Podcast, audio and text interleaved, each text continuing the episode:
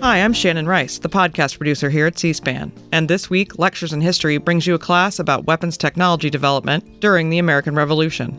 Did you know that the first rifle regiment in American history was created by Congress in 1775? Learn more in this episode with Wright State University professor Paul Lockhart. Now hang tight, class starts right after this. Well, folks, welcome to um, uh, this today's installment of History of the Gun, uh, History 3100, uh, where we're going to be talking about firearms uh, in the West to 1800, the technological development of firearms to 1800, uh, and the, specifically the case of the American Revolution. Um, this, I'm, I'm, Paul Douglas Lockhart. I'm a professor of history here at Wright State University. Uh, so let's get started. Um, Today, I want to, since we've been focusing so far in, in this course on the uh, development of small arms in particular, and a parallel development between small arms technology um, and, the, uh, uh, and the changing art of war. The two things go very much hand in hand, as we've seen, um, and in particular with small arms, that development is kind of complicated, as we've seen with artillery. Uh, the benefits of artillery are demonstrated very early on. They're immediately obvious. Artillery can knock down castles, right? And so artillery becomes part of the Western way of war uh, before the late Middle Ages are over. But with small arms, with individually held firearms, that case is not so easily made. It's not obvious that small arms have a real purpose, something that is worth the investment in time and resources and training. Um, and in many ways, as we've already seen, the, the English longbow, for example, a simpler technology, is more effective, at least theoretically. Um, but that begins to change, of course, as we get into the 16th century and the beginning of what we call the early modern era.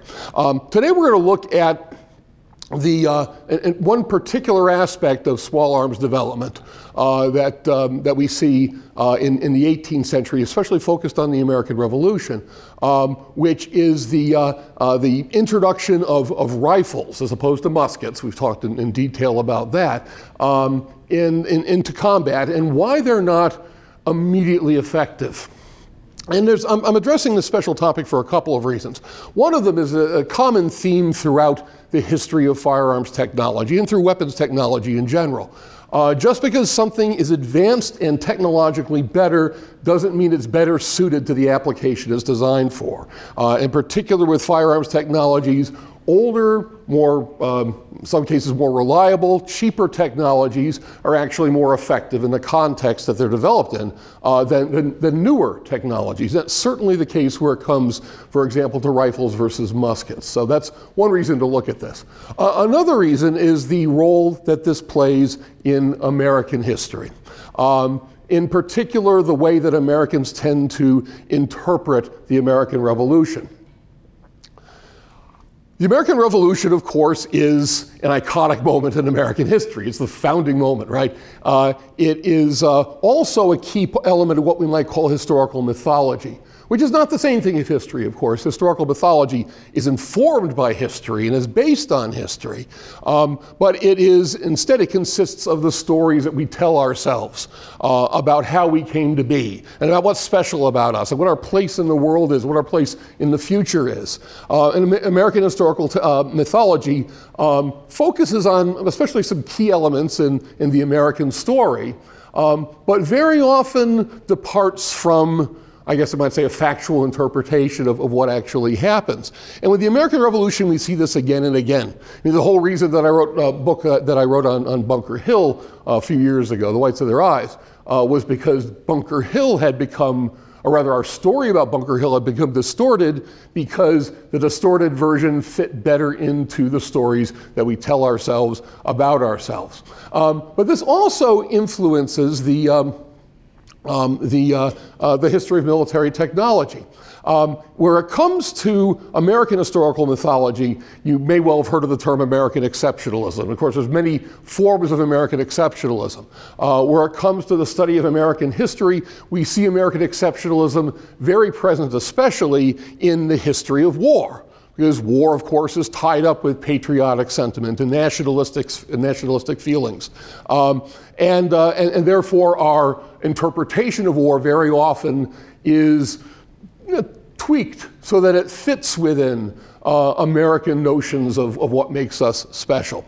Um, and of course, the American Revolution is, is, is fits into that perfectly. It's fodder for, for American exceptionalist ideas.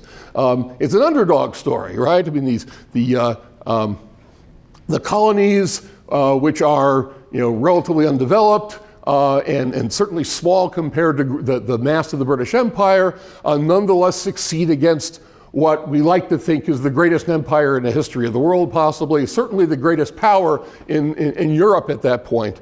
Um, and so the interpretation of how do we actually manage to do that is very, has been very often based, especially since the early, well, the early 1800s, on, on the notion that Americans have unique martial abilities, unique martial virtues that no other, uh, no other nation in the world has. Right? Um, that um, this is something that we see emerging as early as the 1820s, as Americans are reflecting back on the revolution after about a half a century and trying to make sense of what they've accomplished. Uh, and so the notion that Americans win the revolution because they're born soldiers, because they're born marksmen, because they're hardy frontiersmen. That's a, a notion that really comes, uh, comes across in uh, these early interpretations of the revolution. And, and that notion, oddly enough, has, has been, well, it's been uh, it's been sustained, uh, including by academic historians, you know, the, the notion that uh, somehow we're better than the British. And, you see this reflected in even in uh, um, even in documentaries, recent documentaries about the revolution. Uh, the British are simultaneously the British have simultaneously the best army in the world and the worst led army in the world. Right? I mean, think about the way the, the British are portrayed, for example, in uh, what I like to call my favorite Mel Gibson documentary, The Patriot. Um, that the uh, the British, while they have a great army, are led by these, led by generals who are such, who are so foppish and so uh, uh, incapable of seeing American virtues that they deliberately make stupid decisions just to show how contemptuous of Americans they are. Um, this is a you know, common theme, uh, even today, in, in, American revolutionary historiography. And what that translates to when we're talking about a, an interpretation of the American Revolution is the notion that the British have an old fashioned European army. It's hidebound, it's tradition bound, it's fighting in ways that maybe made sense in Europe, and even in Europe, they, uh, British tactics seem kind of silly. Um, and, but they're fighting against Americans who are not only fighting in their home ground, but they're fighting in a place that's much different than Europe, right? Unlike Europe, ostensibly, I know this sounds hyperbolic, but this is what, how many of the interpretations sound. Unlike in Europe, America has forests and hills. Apparently, these things don't exist in Europe. Um, and the British are completely baffled when they get to North America and they encounter a topography that is not somewhat look, you know, like a golf course, perhaps.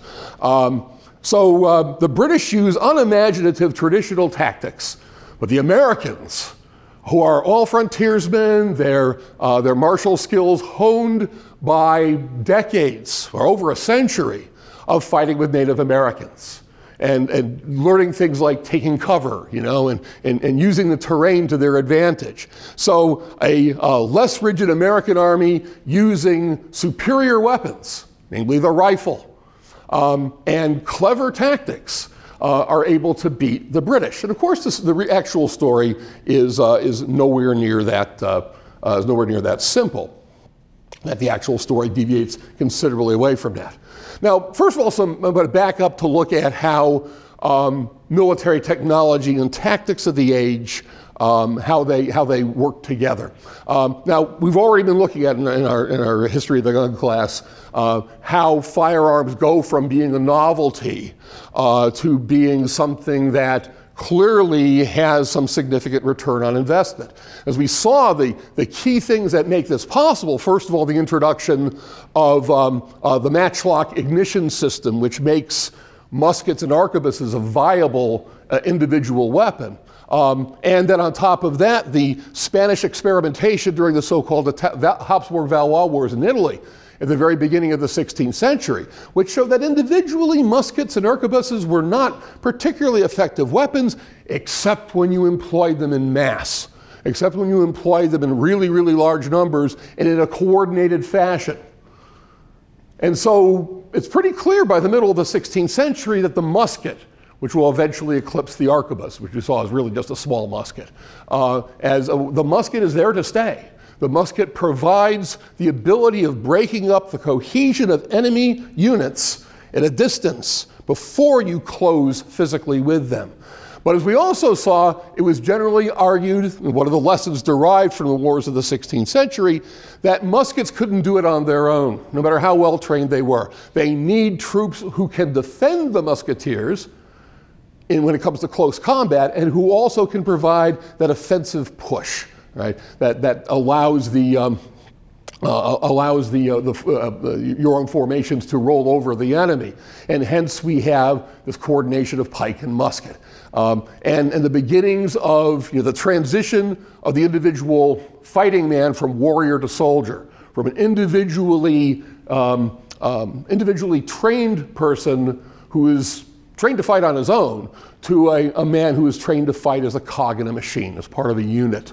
Um, and, and that's you know, where we are in the, uh, uh, in, the, uh, in the 16th and early 17th centuries. And the reintroduction of drill, of the notion of being able, of, of, of using regular practice to coordinate the individual soldiers with the manipulation of their individual weapons and to uh, move and to change formation in large groups makes the coordination not only of pike and musket possible, uh, but the employment of large units, of large, uh, uh, large formations that can change formation as the situation requires. Remember the tercio, the Spanish, the really blocky uh, kind of Spanish infantry formation, which isn't designed to change, uh, uh, to, to, change its, its shape in, in, during the course of battles, replaced by military formations. Again, we are talking here specifically about infantry, about foot troops with, with individual weapons, and, and including, including small arms. Um, that uh, units that are designed to be able to move from a block to a line or to face to the right or to the left quickly to accommodate changes in the flow of battle. So by the time we get to the 18th century, uh, we have uh, not only tactics that have evolved to the point that uh, true tactical flexibility is possible, you know, through the regular application of drill, um, through the, you know, the conversion really of, of, uh, of part-time mercenaries to full-time soldiers, career soldiers, um, but also the, um, uh, the, the military technology, of course, of the age had, uh, had already uh, had changed significantly by the time we get to the, uh, uh, by the time we get to the 18th century, well, actually the late 17th century, early 18th century. Um, so as that happens, as the rate of fire increases, remember for the matchlock musket, we're talking about one round a minute. for flintlock muskets, a good practical figure is about three rounds per minute. As I've, as I've pointed out before to this class, that doesn't sound like much, but it's an effective tripling of the rate of fire. Okay? Uh, it's still three times as much lead that you can send down the field towards your target as was possible before. So, with a higher rate of fire, uh, it's possible to elongate your infantry units so you have more muskets firing at once which has all sorts of implications for battle. It means the battlefield physically is going to take up much more room. The battlescape, if you will, is going to be much larger in the 18th century than it was in the 17th century. And battles will, and that'll present all sorts of other challenges, including battlefield communications will, will become far more complicated. Um, and once you have the elimination of pike, once it's no longer necessary to have pikemen, this gives you even more flexibility. You don't have to worry about coordinating two different types of infantry together. You've got one. You've got a universal soldier who carries a musket and a bayonet. So here we have the beginnings of linear tactics at the end of the uh, end of the 18th century. So what do I mean when I say linear tactics? I mean if you've seen any movie on the American Revolution, seen any movie that involves you know, warfare between 1600 and let's say Waterloo, or for that matter, the American Civil War, you've already seen them. Okay, there there are many things. In fact, I, much as I joke about. Uh, um, about uh, uh, Mel Gibson's The Patriot. Uh, there's some really good illustrations of how linear warfare works uh, in, uh, in, in, that film. Probably some of the best in, in, in, the history of Hollywood, I think. Um, now, in order to have um, infantry, which is the vast bulk of your army, capable of fighting in, um, in, in, long lines, relatively shallow formations, there's a few preconditions that are necessary first, which we've, we've briefly seen at least. Um, first of all, they have to have the kind of training that allows them uh, to be able to change formation very, very quickly. And the only way of getting that is drill, which becomes really the, the most important part I think of a soldier's training is that regular, repetitive, hour after hour exercise of memorizing individual movements and also learning to respond to your commander's commands without thinking. And the soldiers effectively are trained to become automatons. Um, that allows the, that, that makes possible tex, uh, tactical flexibility. Also, a concept we've talked about, talked about before in this class, that of fire discipline, of not firing until your officers, who presumably know better when firing of muskets should be timed, that, that uh, hopefully know when's the perfect moment. soldiers do not fire until they're commanded to. It, it, we, uh, as, as we've discussed before, uh, early, uh, early discovery in, in, in, military, in military psychology or combat psychology is that a soldier with a loaded gun, when attacked, even if he doesn't see his assailant, even if his assailant is hundreds of yards away firing at him, will tend to fire back.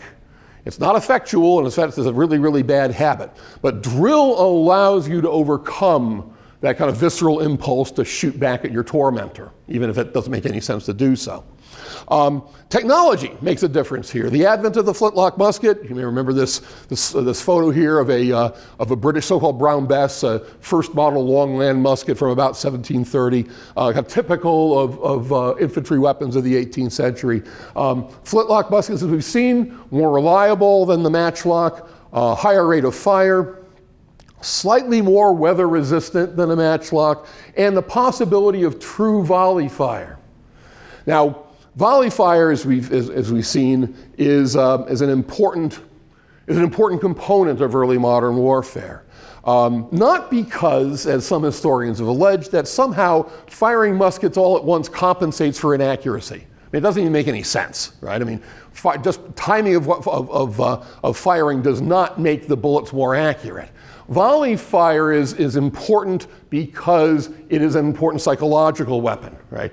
To have an entire rank of the enemy drop at once, to see a rank melt into the ground, as was said of the Swiss at, at uh, La Bicocca in 1522, is a huge blow to the morale of those who are, who are standing nearby to watch it. Uh, much more so than seeing a man drop here or there in a kind of desultory, sporadic fashion. So volley fire is possible with a flintlock. Have a well-timed, what we call a crisp volley. Um, the bayonet, introduced in uh, the very end of the 17th century uh, and taking its modern form by the second quarter of the 18th century.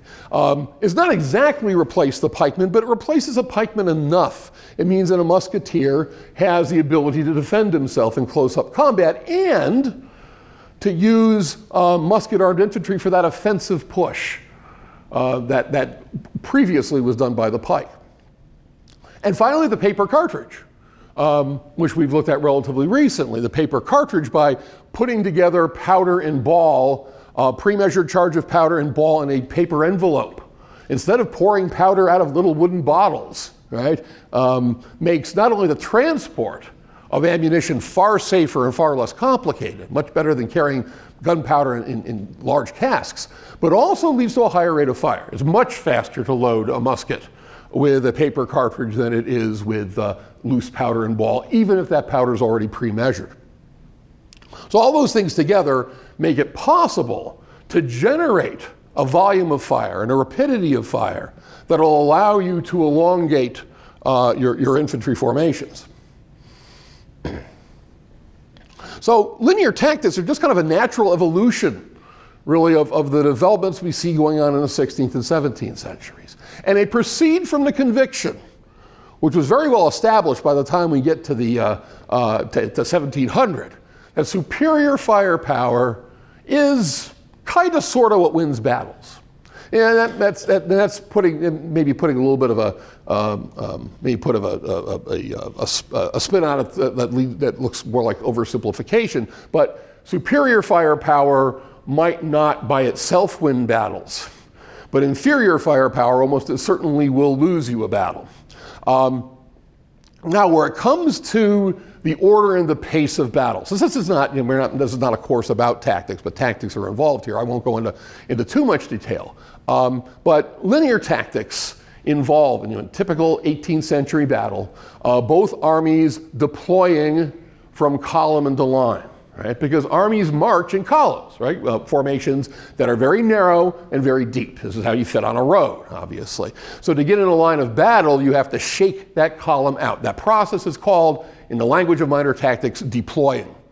So, conversely, the opposite, going from line to column is called ploying, not a verb we use very often in, in, in modern English. Um, the, uh, they have to deploy, which fortunately, thanks to drill, takes a lot less time than forming a tercio. And forming a tercio takes five or six hours. Forming a column into line, even in a reasonably large force, say 30, 40,000 men, you know, might take the course of an hour. Um, but you have to get into line of battle to face the enemy. Very often there to be an exchange of, of artillery, uh, artillery fire. It's something we haven't uh, dealt with very much because we're dealing primarily with small arms. But most armies by the middle of the 18th century have significant field artillery. It's still not quite there in terms of its killing potential. Remember, artillery is going to become the chief harvester of lives in the First World War by a large margin, far more so than machine gun fire or small arms fire in general, and way, way more than things like poison gas. Um, but at this point in the 18th century, artillery is it's useful, but you can almost do without it, almost. So usually there's an exchange of artillery fire, either directed towards the enemy's infantry to break up its cohesion from a distance, or counter battery fire designed to silence the enemy's batteries. And ultimately, the opposing infantry, infantry formations, once they've shaken out into line, um, move, uh, uh, move closer to one another and begin to exchange volleys.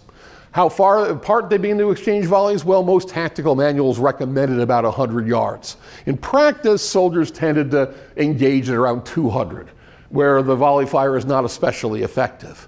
But that we call that you know, that tactical sweet spot between 100 yards and 80 yards, where muskets were truly effective, uh, where they first became truly effective. That's usually about the distance that armies were standing from one another. Now, this seems, of course, ridiculous when we when we see it uh, especially when we see it portrayed, like in, again, like in the movie The Patriot. Um, that armies just seem to, seem to, be just standing across from one another and, and standing there while the enemy fires upon them. Um, but again, you understand, this is partly the nature of the, um, um the, the, nature of the weaponry, the nature of the soldiery determine this, as we'll, as we'll uh, see shortly. Um, the, um, uh, the, you can see here, though, why it is that drill and aiming for the highest rate of fire possible is so important. So if you can get more volleys on the enemy than he gets on you, there's a possibility of breaking up his cohesion, or the, of making, the, making the enemy weak and unsteady so that you can proceed, therefore, with the inevitable bayonet assault. Okay. So after you've had some trading of, trading of musket volleys for, for a while, eventually there will be an assault with a bayonet um, or a cavalry charge. Cavalry, it's somewhat de-emphasized in the 18th century, is still kind of important. And, and, uh, and there's fewer things that panic an enemy that has already begun to fray, whose, whose discipline has already begun to show signs of being compromised, than hundreds of men on horses swinging large sabers. Right? Uh, that's, even more, that's even more frightening than infantry moving at you with leveled bayonets. Um, so, but even then, when you have an advance, especially with infantry, they tend to be fairly slow. You know, here's another movie reference. This one's probably beyond, I imagine, most of you. Some of you may remember or may have heard of an old uh, flop uh, of a movie called Barry Lyndon, which Stanley Kubrick produced, I think, in 75. Uh, so it's, it's in the range of what my son calls old, old movies now. Um, the, uh, in, in, Barry Lyndon, there is a, uh, there's a scene where a British battalion uh, advances on a French battalion that's blocking a road. This is during the Seven Years' War, in the 1750s, in other words. And the, and the British are, are marching to the tune of uh, the British Grenadier, um, but, uh, but they seem to do so kind of slowly, at a pace of around, I, I timed it once, a t- pace of around 80 to 85 uh, uh, steps per minute. By the standards of the 18th century, that's fast. Okay? Uh, you want to keep it down to about 60 paces a minute because when you start getting too fast, the formation begins to break up. Right? If you go to a dead run, formations just simply fall apart. And it's important in the, uh, uh, in, in, the mindset, the tactical mindset of the period, for your troops to hit the enemy line simultaneously. Right? Not just in drips and drabs, but all at the same time. All men with leveled bayonets hitting the enemy simultaneously. Uh, so a slow pace is kind of necessary. And these are the things that make linear warfare look like some kind of polite dance or a ballet, as one, uh, one historian put it. Uh, but it's not, and this is one, one lesson I've derived from teaching military history for many years, is that when we see a tactic or a military practice that doesn't seem to make sense to us, it seems silly, it's rarely because it is silly. It's rare, usually because we don't understand the context in which it arises. And usually, where it comes to matters like tactics, um, there's a rationale behind them. And if we don't understand that rationale, that's on us as historians, not on the, uh, the people who actually practice that. So, why linear tactics? If we're, you know, we're, uh, um, if we're looking at uh, uh, uh these, these, these uh, seemingly formal, um, almost choreographed movements, when we see troops standing within 100 yards of each other, just blowing each other to bits with musketry, why are they doing this? Well, again, the volley fire and the, and the, uh, uh, the massed formations simply proceed from the notion that, first of all, musketry, does its best damage at 100 yards or less. Actually, does its be- best damage, of course, at point blank. Remember, point blank being the point, you know, point blank technically, when we talk about firearms technology, point blank is the point at which the bullet begins its descent to earth. In other words, where gravity begins to act on the, on the flight path of the bullet. A point blank for, for a musket, you know, roughly about 25 yards, 50 yards, and maybe tops. Um, this is where the musket is most effective. Um, and if you want to get the fastest result in breaking up enemy cohesion, you want to get as close as possible. Uh, the advantage you will hopefully have over your enemy is that you can load and fa- fire faster. And this becomes almost an obsession with European armies during the course of the 18th century to get to load and fire faster than, than any enemies. Uh, there are a lot of very jealous foreign observers who were, you know, who were uh, observing um, uh, Prussian, excuse me, Prussian garrison troops during the reign of Frederick the Great, Frederick II, uh, King of Prussia, and, uh, from 1740 to 1786. Um, when they would do their public demonstrations of, of, of, drill, they showed that they could actually load and fire five to six, on one occasion, even seven rounds in a minute. Now, that's bordering on ridiculous. It's indeed possible. I've seen a guy fire uh, a, uh, a, a, smoothbore mus- flintlock musket uh, five rounds a minute. I know it can be done. Um, but the, uh, in, in combat conditions, when you're being shot at, uh, when you're really, really hot and you're uncomfortable and you're possibly wounded, you know, five rounds a minute really is not realistic. But you know, nonetheless, European armies strive to be able to get to the highest uh, rate of fire possible. When you elongate an infantry unit, though, when you make it wider and shallower, now, I, I, I, should have had a diagram up for this, and I meant to, but um, remember when we, when we look at a, uh, a formation like a, a, uh, a line of infantry, um, the the uh, lines from, from flank to flank are called ranks. And we look, take a cross section of the, of the formation from front to back, that's called a file. That's rank and file. So um, in, the, um, um, in the Spanish tercio, we're looking at you know, dozens of ranks, right? Because tercios, when you cram 3,000 men into a big square, um, it's going to be very, very deep. And therefore, of course, what we call a target rich environment bullet, a, musket bullet, musket ball might not go past the first or second rank, but artillery fire could definitely go through the entire formation. Um, but by the time we get to the, the, the, Dutch army, at the time of the Thirty Years' War, uh, 10 ranks becomes about the norm for musket. Uh, in the French army, at the, um, and, uh, under the reign of Louis XIV, we're getting down to four ranks. Uh, by the time we get to the American Revolution, infantry tends to fire in formations two or three ranks deep. Now, the, um, uh, one of the huge advantages of that is that a thinner formation means somewhat minimized casualties. You can generate more musket fire, but you don't have that depth to absorb uh, projectiles, whether artillery or, or, or small arms. Um, so there, there's definitely that to it. On the other hand, of course, the, the, the, flip side of that is a line of infantry doesn't have the physical oomph to it, the, the, the physical um, push to it that a giant block of men packed in shoulder to shoulder and 18 inches from, from chest to back um, uh, does. And so it won't have quite the same physical impact when it assaults an enemy. But the thinner lines do, in fact, minimize casualties. Um, now, one thing we, um, just a little side note here, I want you to understand about 18th century warfare. Uh, we tend to think of it, and this is mostly in light of popular historians writing about World War I or writing about the American Civil War. We tend to think of 18th century warfare as being kind of harmless. Right? I mean, they're trading volleys at short distances, but clearly not that men are being killed. That doesn't happen to the Civil War. Well, actually, no. Proportionately speaking, casualties in 18th century battles tend to be higher than casualties in mid 19th century battles. In fact, if we go, depending on how we define a battle, um, casualties in a proportionately speaking, in 18th century battles are roughly similar to those we see in the First World War. The First World War is not bloody because, a different topic, not bloody because the weapons are so much more effective. The First World War is bloody because so many people fight in it. Okay? But casualty rates of 30, 40, 50, even 60% are not unusual in 18th century battles. It's one reason that generals tend to avoid battle when they can. It means they're even victorious, their armies could well be wrecked as a result. And armies are not cheap. So, thinner lines minimizing casualties, that's an important consideration. Close order formations.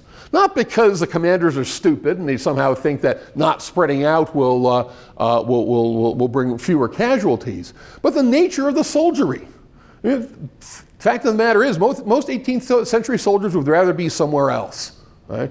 They're, if they're in a, if they've joined an army, it's because usually from desperation, whether they're evading the law, whether they're evading hardship or penury at home, uh, whether they're just simply trying to start a new life for themselves.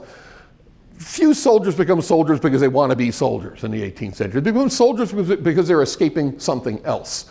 And so desertion is, a, is the bane of 18th century armies.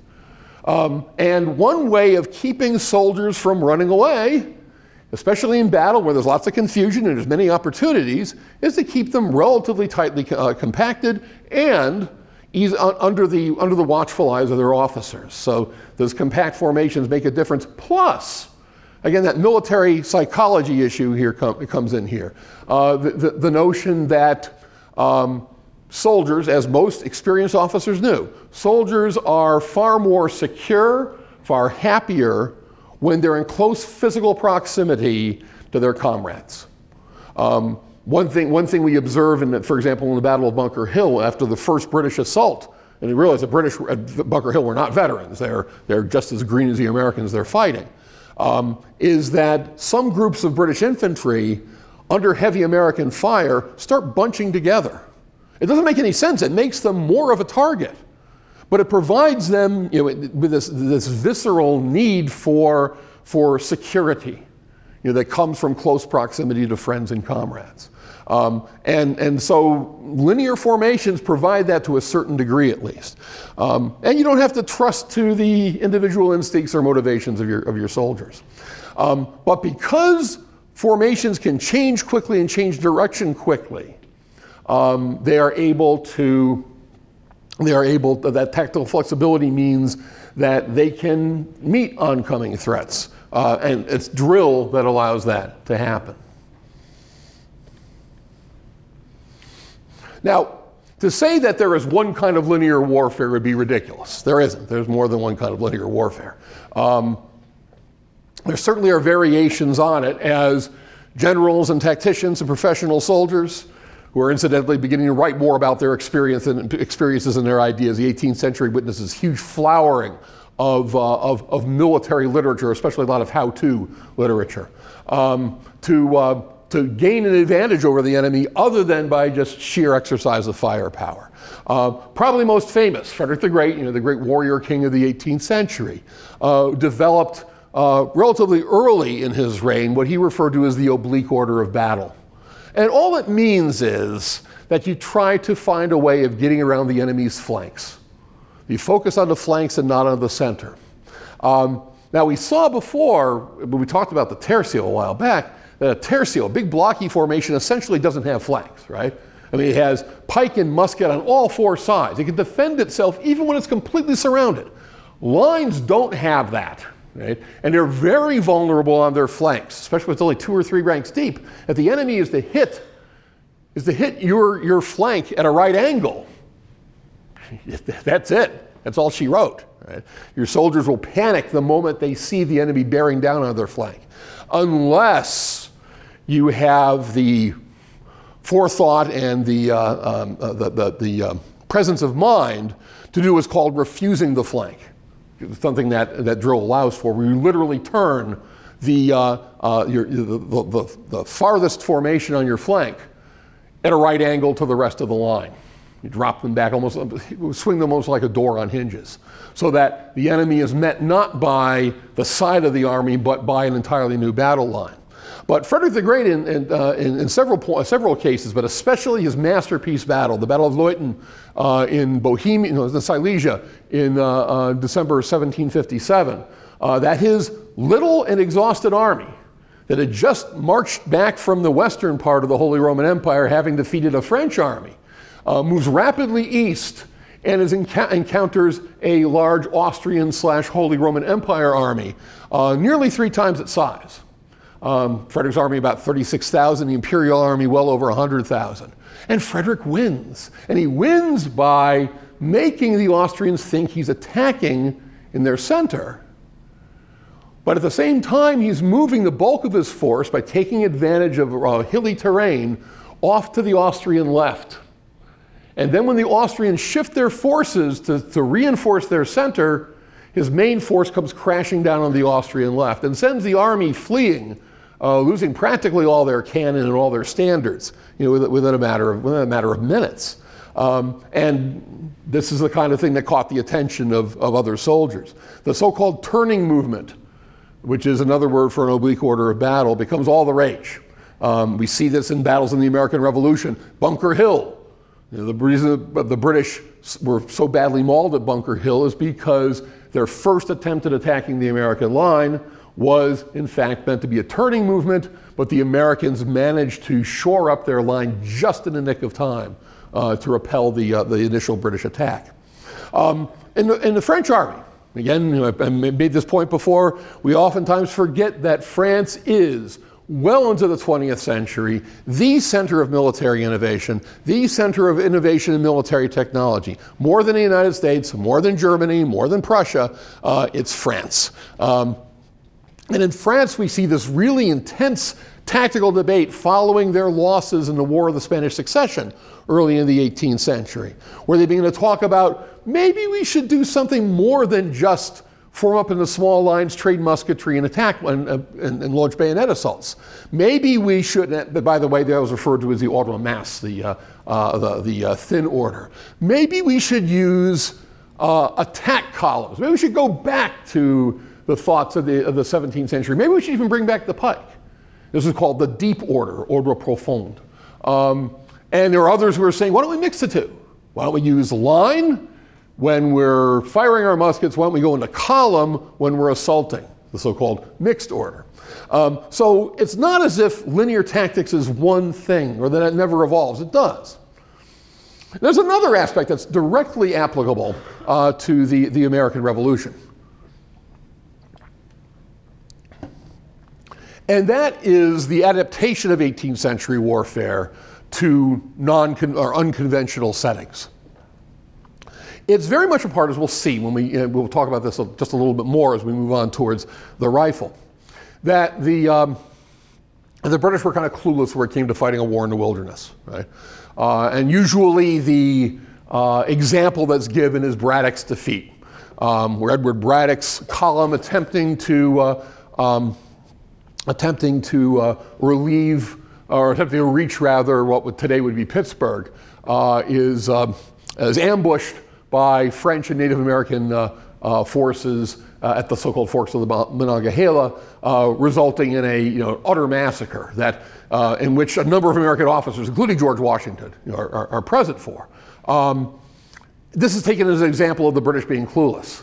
That is the exception rather than the rule, and mostly because Braddock was just lazy and didn't bother to follow some really basic security protocols like keeping flankers, you know, soldiers paralleling the line of march and flushing the woods to make sure there's no enemies lurking about.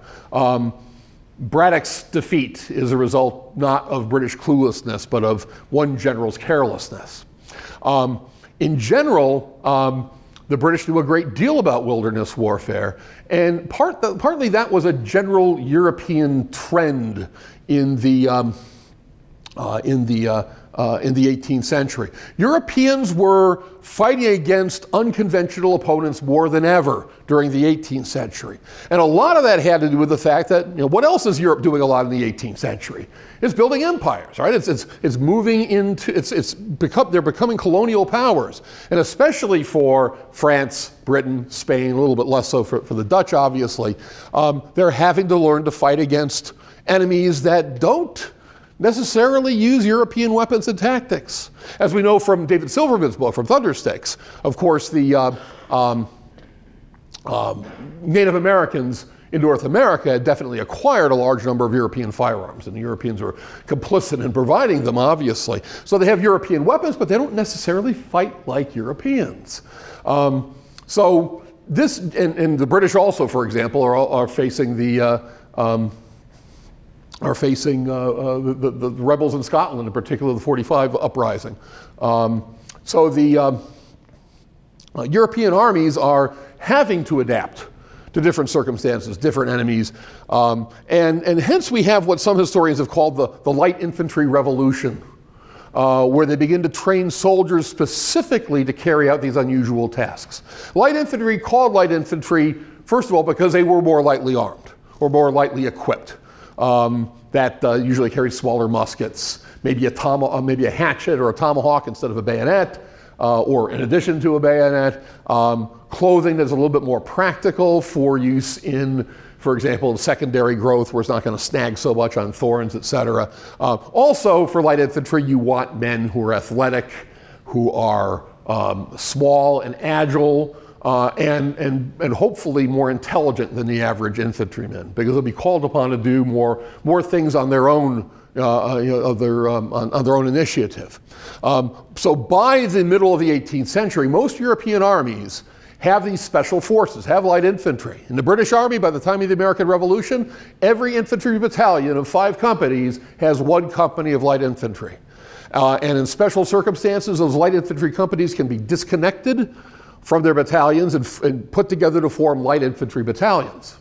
Um, but almost every European army has light infantry trained to fight as regular infantry. They can fight in line also, but also trained to go off on their own, to skirmish, to operate in small groups under minimal supervision, which is why you want really trustworthy soldiers, obviously, to do this. To take cover, uh, to perhaps practice more in a way of marksmanship than, than ordinary soldiers would.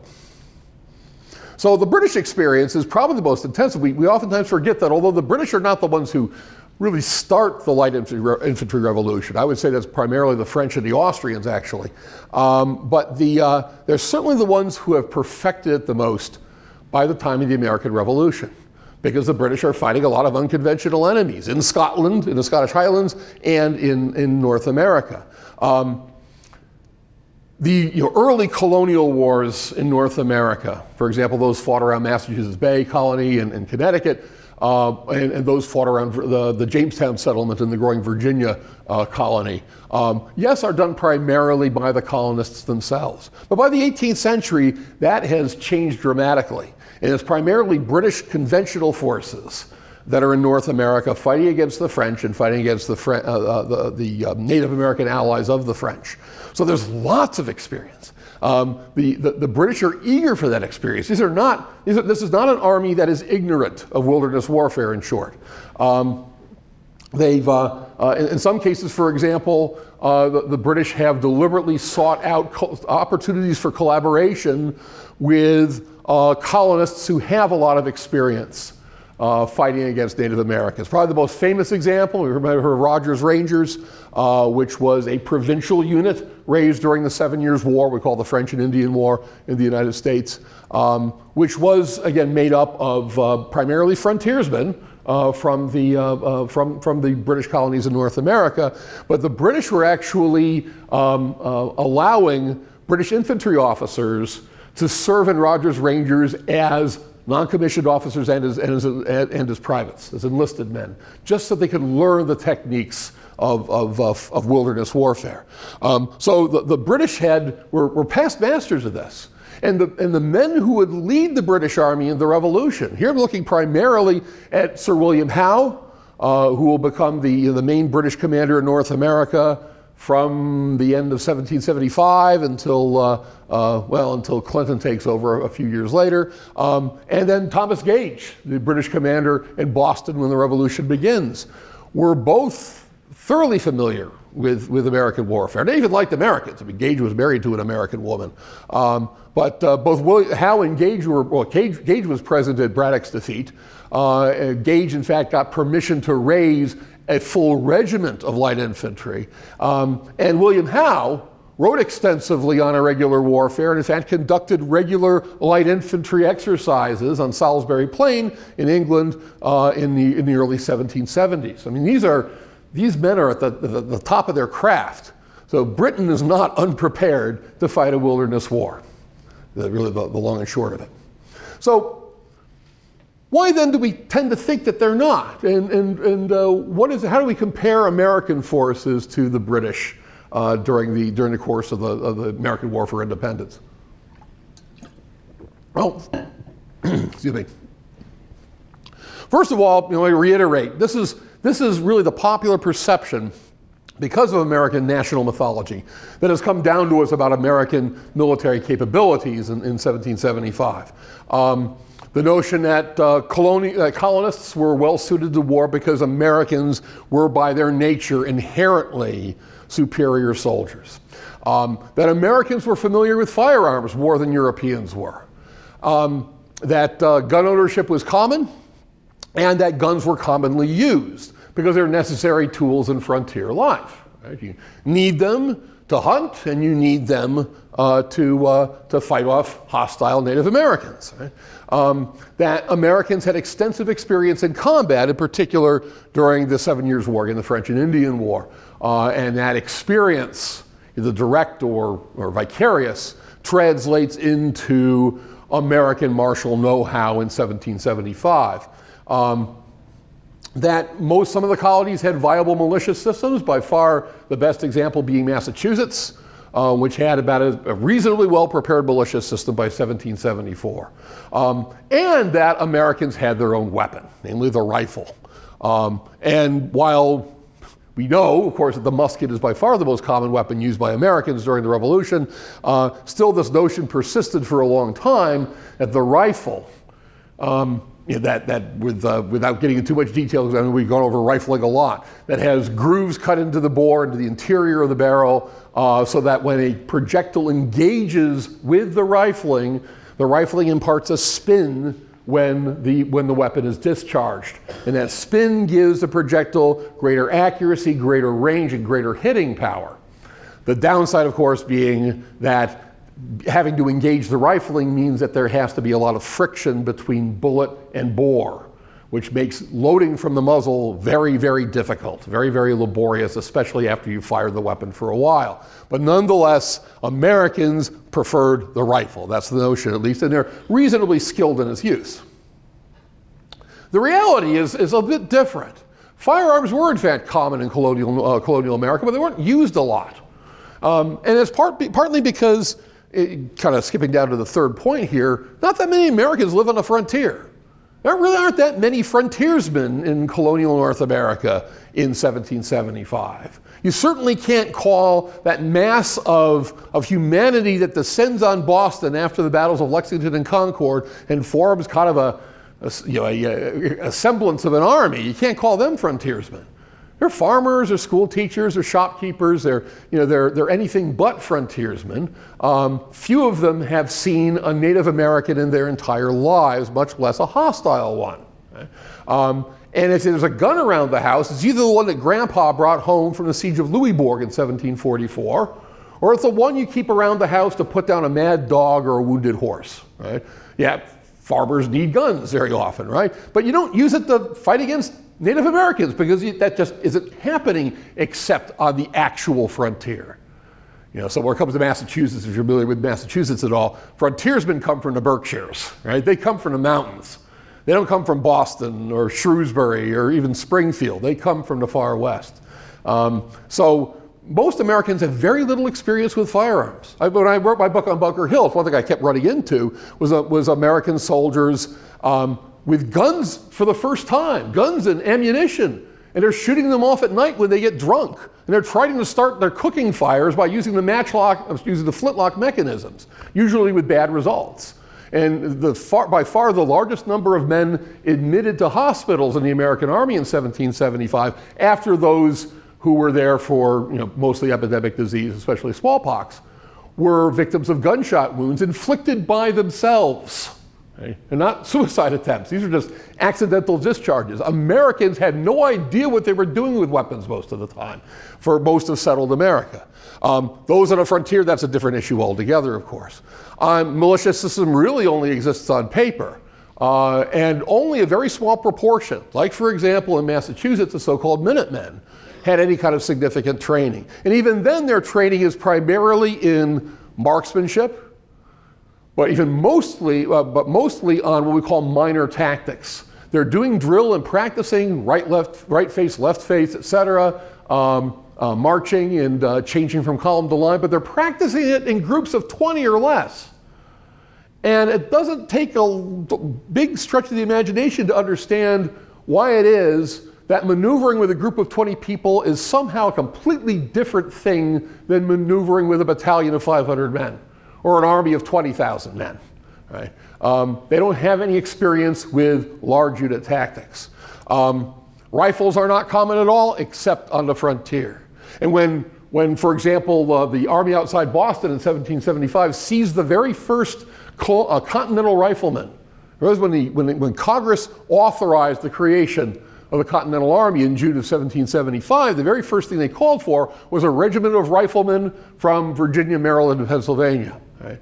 Um, and they finally show up in the fall of 1775, and the other soldiers are amazed to see that a man can shoot um, a, um, a, target the size of a book and hit it repeatedly at 250 yards. Yeah. It is pretty remarkable. Um, but again, it's something that's unfamiliar to the vast majority of Americans. And as a result, it will play a very limited role in the revolution.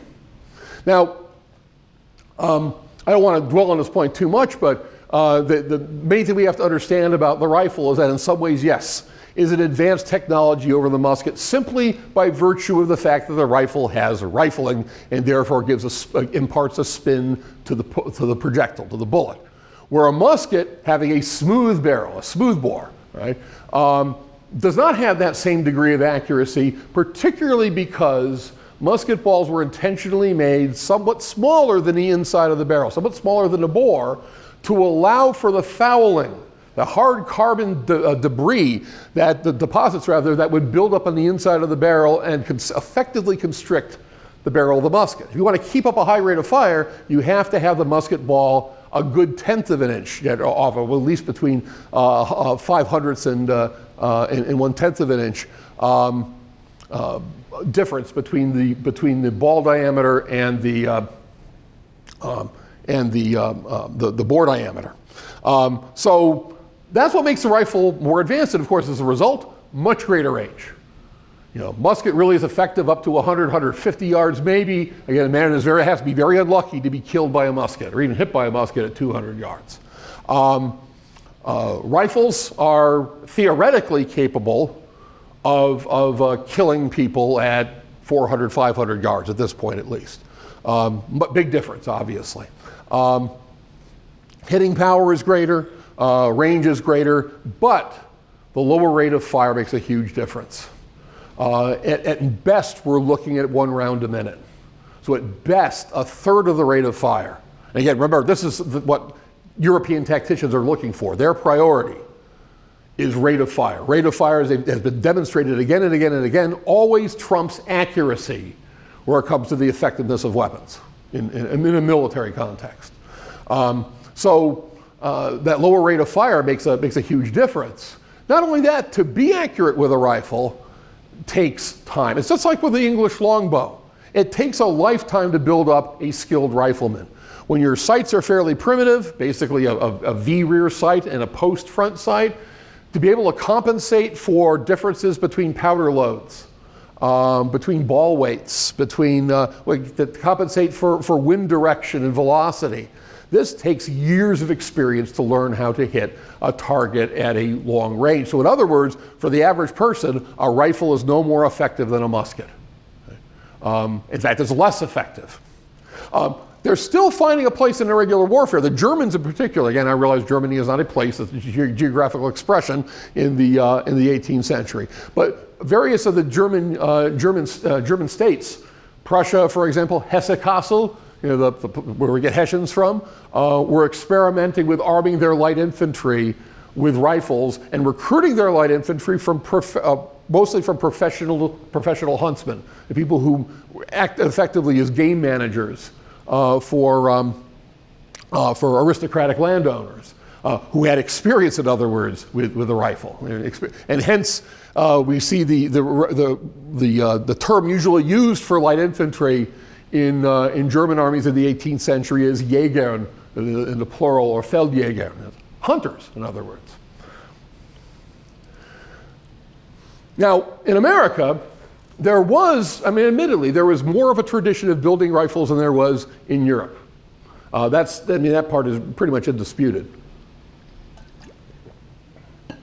But we know from all sorts of, in all sorts of ways, the vast majority of weapons built by American gunsmiths, imported by American um, um, um, uh, uh, American uh, importers, uh, used by American families were smoothbores.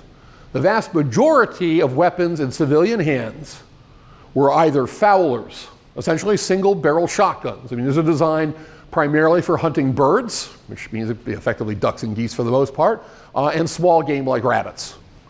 Um, they are, uh, they're, and for that, they're, they're perfectly effective. Or actual muskets, usually older ones, usually uh, muskets that have been captured uh, during one of the many colonial wars. So we see a fair number of antiquated French muskets in the hands of uh, colonial New Englanders, for example, and a weirdly large number of Spanish muskets conduct, uh, that were captured during the kind of ill-advised uh, British slash colonial expedition against Havana in the 1760s. Um, so most weapons in America are smoothbores. Vast majority are smoothbores. On the frontier, in the, in the foothills of the Appalachians, that's where you see rifles. Uh, because their you know, rifles make some sense. They, they make sense certainly for hunting, uh, and, and for hunting at the kind of, uh, kind of ranges that were uh, um, uh, that were often, oftentimes, you know, com- commonly encountered in, in, in hunting in, in the uh, uh, what was then what was then the western frontier. Um, there's there's different different regional styles. I mean, maybe you may have heard of a Kentucky rifle, for example. The term Kentucky rifle isn't used so much by arms historians and arms experts anymore um, because most, most of the so called Kentucky rifles follow the basic regional designs that come from Pennsylvania and, and New England. Uh, but we see distinctive Pennsylvania, New England styles. The, the, the rifle here in the, in the, photograph, even though it's post-revolution, is pretty typical for a, uh, for a, for a um, Pennsylvania-made rifle of the, uh, the Revolutionary War period. Uh, somewhat plainer rifles coming out of Virginia and Maryland. Um, but despite their aesthetic differences, there's some common features that pretty much set them apart from muskets and, and make them identifiable as a class. First of all, very long barrels. And again, the notion being a longer barrel means greater accuracy, more effective use of, of the propellant. In other words, more of the black powder is burned up inside the barrel instead of being wasted in a big muzzle flash. Um, they're fully stocked. And you can see, if you take a really close look at this rifle here, you can see there's a, there's a brass ferrule at the end, but the stock goes all the way up to the muzzle. Um, there's no provision for a bayonet because this is not thought of as a military weapon. Um, and a, a, bayonet would throw off the, the accuracy of the weapon anyway. Smaller calibers that was common in uh, with muskets. They're common at the time. Uh, French muskets generally 69 to 70 caliber. British muskets nominally 75 caliber. Um, in other words, you know, two thirds to three quarters of an inch. Uh, rifles tended to be 50 caliber or below, which at the time was considered very small. We see some rifles coming out of Pennsylvania with calibers as low as 36. Uh, which is considered tiny at the time. That's a, that's a squirrel rifle, right? That's something you use seriously in war. Um, also, very again, very primitive sights. I mean, does not allow for windage. They do not allow for um, uh, for, for range. It's just a V in the rear and a post in the front. Uh, and how you adapt to range and climate and, you know, and, and, wind and wind direction, that's entirely up to you as a rifleman. That's why um, the rifle, kind of like the longbow, requires, again, a lifetime or something like a lifetime of training. Now, we see rifles in the Continental Army um, nearly from the very beginning. In fact, actually from the very beginning. Uh, while there weren't any rifle um, um, rifle units in the American Army outside Boston in 1775, um, the um,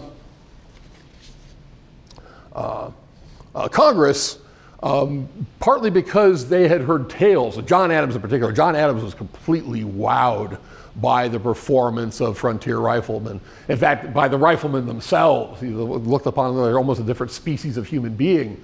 Um, they, uh, they, they, dress differently, and is a fairly common depiction of a, uh, of a Western rifleman. Again, Western being Western Pennsylvania, Western Massachusetts, Western Maryland. We're not talking about you know, anything really beyond the Alleghanies and the Appalachians.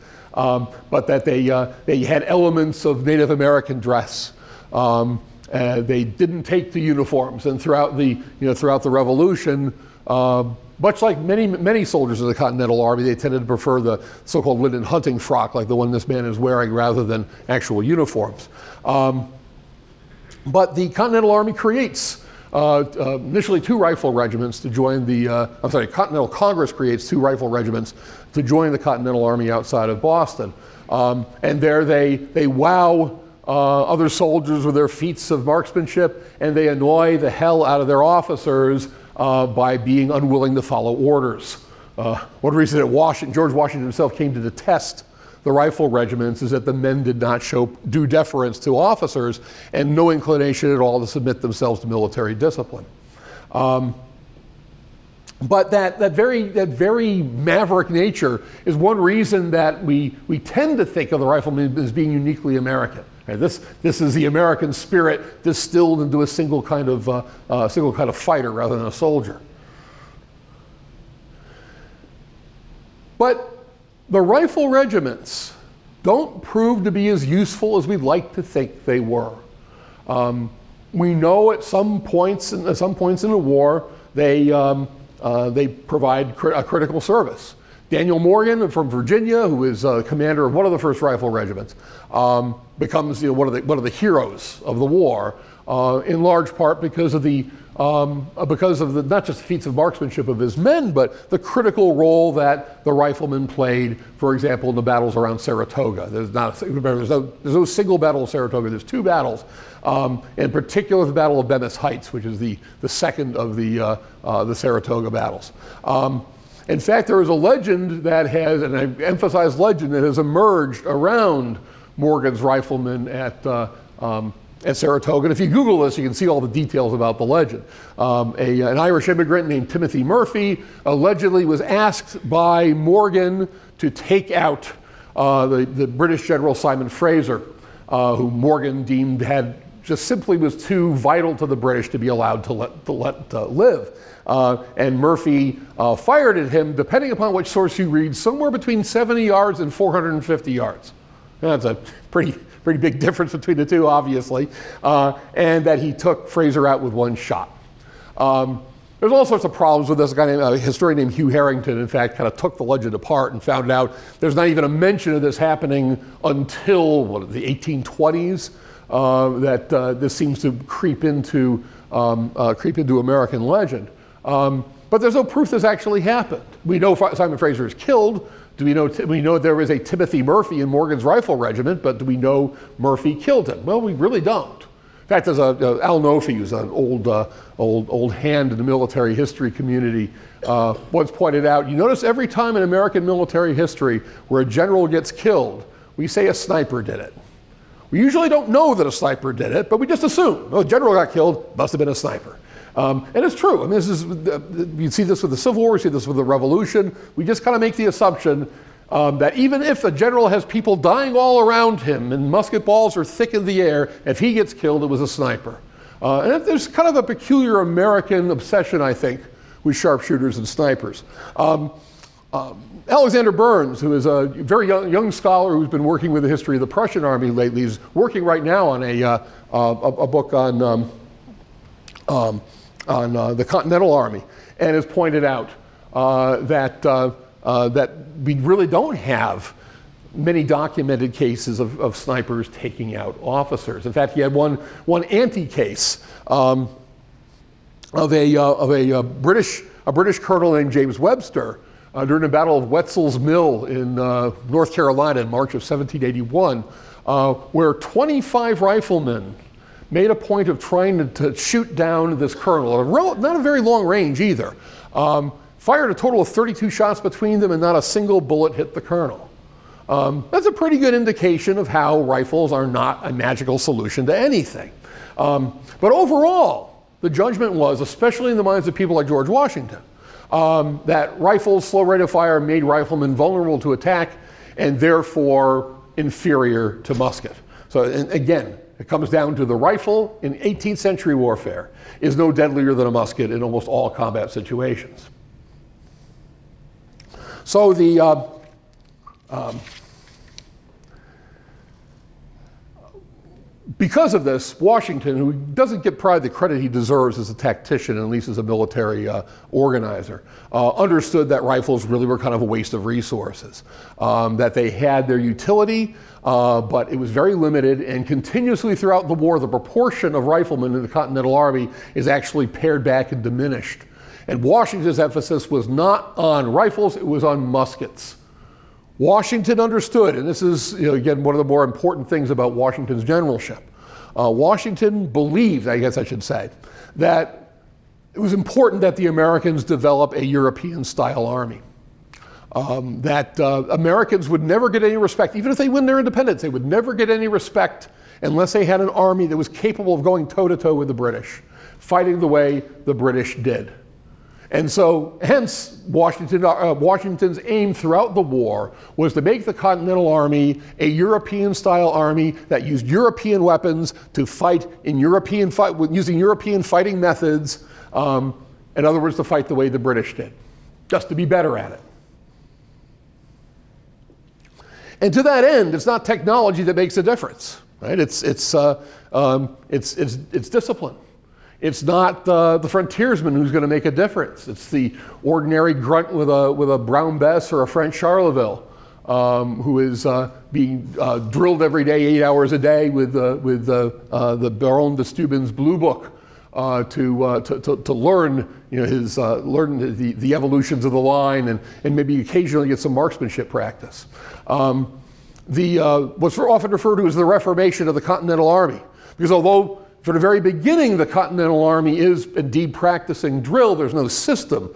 Uh, the reformation of the Army, which begins with the encampment at Valley Forge in the winter of 1777 78, um, uh, puts a great deal of emphasis on this kind of training, again, on conventional training. And that's where, you know, the person we oftentimes incorrectly call the Baron von Steuben, but rather the Baron de Steuben, um, comes in after his after he might after he uh, comes to the United comes to the new United States uh, from France in the uh, fall of 1777.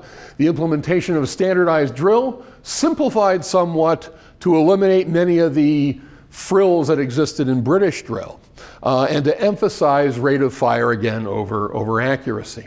And Washington himself took a direct interest in, uh, in musketry, uh, frequently giving the instruction that uh, volleys were not to be exchanged farther than 100 yards, even if the British fired.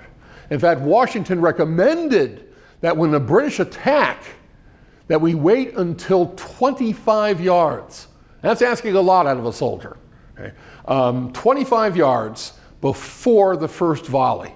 His idea being at 25 yards, a volley is going to be so massively devastating that the British will be staggered if not completely thrown back or even, even eliminated. The, the, we know the Continental Army did not hold to that. In fact, Alexander Burns has pointed that out uh, that, uh, that we see a lot of engagements where the soldiers do not obey those instructions. But again, it gives you an idea of, of what factors uh, account for American tactical success. Um, not only in Washington's mind, but in reality. And where it comes to infantry combat, that's the musket and not the American rifle. Um, so, you know, what do we derive from this? Well, that um, Washington, to a certain extent, is, is proving correct, right? And, and his adherents, like Steuben or like Henry Knox, are the ones who insisted on having a European style army rather than a um, rather than a, a, ill-organized bunch of partisans who fought a, uh, uh, fought a guerrilla war, which is what General Charles Lee wanted. Um, and by 1779, 1780, that Reformation program had definitely paid off. English, British and French observers, especially the French, glowed about the performance of, of American infantry in combat and in, uh, in drill demonstrations. Uh, French repeatedly saying that uh, Americans actually seemed to be as tight at drill as the Prussians were, which was a hell of a compliment, obviously, in the, uh, in the 1770s, 1780s. That's not to say the rifle doesn't have a legacy. Obviously, it has a kind of a mythological legacy, right? This is um, uh, where it comes to not only American national mythology, but also we might call the, you know, the lore behind um, um, uh, arguments in favor of the Second Amendment. I mean, the, the, rifle, the, the long rifle is very much a part of American firearms identity, if you will. Um, but there's also some recognition that rifles can occasionally accomplish things. And so it's not that the rifle is discarded after the war. In fact, the British take a greater interest in the rifle after the Revolution.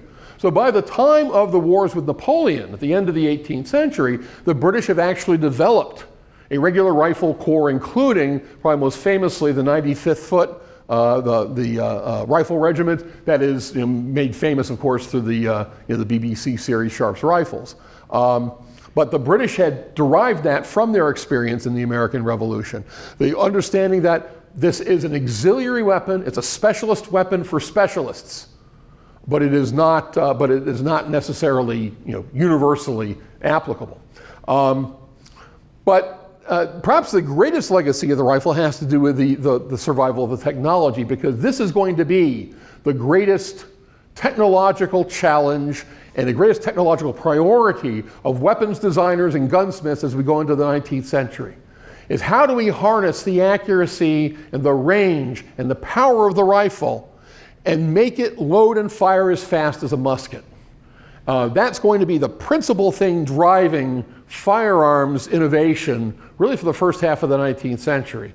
Uh, as we'll see, while there are some immediate answers, immediate solutions to that question, uh, that very, that very uh, uh, priority is going to have monumental effects, not just on firearms technology, but as we'll see on, on, on the nature of warfare, the nature of organized violence in general. So, um, well, um, I, I, think I'll conclude with that. Do we have any, any questions? Yes? Um, in regards to like rifle technology in the United States versus like muskets um, in the seven in the 1770s, Washington preferred muskets over rifles. Are is American industry building muskets, or are they strictly importing and focusing more on rifles? Oh, during, during the course of the Revolution? Okay. Um, they are producing almost entirely muskets. And these are so called Committee of Safety muskets that are mostly commissioned by, by the individual states. Um, uh, there are a few rifles being made specifically for Army use, but they're very, very few. Uh, the, uh, you know, among other things, really, muskets are a lot cheaper to build than rifles. Uh, just the, the, the, process of rifling until we get to the 1830s or so is laborious and time consuming and therefore expensive. So, yeah, the, uh, and of course, importation is going to be the major source. This is why we see, you know, by the end of the Revolution, the Army almost entirely armed with French muskets. Yes? With the uh, um, differences between like uh, rifles and muskets and the different people making them were were there any sort of manufacturers that stood out amongst the other ones that were clearly better or were they all really just the same? It's hard to say because most of the firearms manufacturers that are active during the revolution aren't active a generation later. Um, as shortly after the revolution and we start to see for example eli whitney. You know, of course, is a you know, giant in American industrialism, start out as a gun maker. Or, uh, um, and think of other, other names, Starr, for example, um, uh, Simeon North. There's a bunch, they all start up right after the revolution. Um, but there's no, sign- there are definitely makers who are, who are more productive than others. They realize a lot of these muskets are made essentially at small, small scale shops, you know, basically blacksmiths concerns. There's no real factories. Um, but, uh, but a few that stand out, for example, so-called Rappahannock Forge in, in Virginia actually turned out a fair number of muskets, uh, but and pistols and wall guns too. Uh, but by and large, now there there uh, there really isn't a, a an obvious arms making elite that's coming out of the revolution. Yeah. Yes. So a rifle would be loaded in the same way as a musket. It's just it's just harder to do.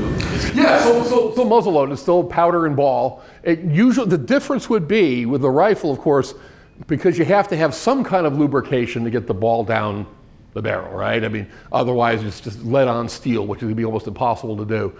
Uh, that it was common for riflemen to use a greased, very thin leather patch that had been soaked in, in some kind of animal fat. Um, that would um, um, serve several purposes. The main one is to ease the, the bullet down the bore. But outside of that, it's exactly the same process. And of course, that added friction is what makes all the difference, what makes the you know, less than one round a minute rate of fire. And that's again under best of circumstances. You know? Yeah. Also, uh, you said with the uh, frontiersmen didn't really play, play that big of a role because they didn't uh, follow orders. With, were they just sort of left as special units or just put to the wayside while the they're, they're still used, and you know the rifle regiments still exist. Um, and they're not. It's not so much that they. It's not just because they, they won't submit to discipline. Um, it's, it's partly because the again the, the allocation of resources is not exactly ideal. I mean, the riflemen just don't really have a don't really have a lot to do um, that, that can't be accomplished by, by regular infantry. But they exist throughout the war. And, and, and you also see riflemen on a regular basis throughout the war, especially in the southern theater. Again, the Carolinas, for example, where you have a lot of local units, including militia, and, uh, for example, the so-called over-the-mountain men, you know, who uh, uh, are proficient with the rifle. Um, but in terms of organized uh, revolutionary forces, in other words, the Continental Army, the, definitely the numbers are significantly shrunken. Okay, well, I guess that's it. Well, thank you for attending. Check out American History TV either on our website at c-span.org forward slash AHTV or on C SPAN 2 every weekend from 8 a.m. Saturday through 8 a.m. on Sunday. Explore our nation's past with American History TV.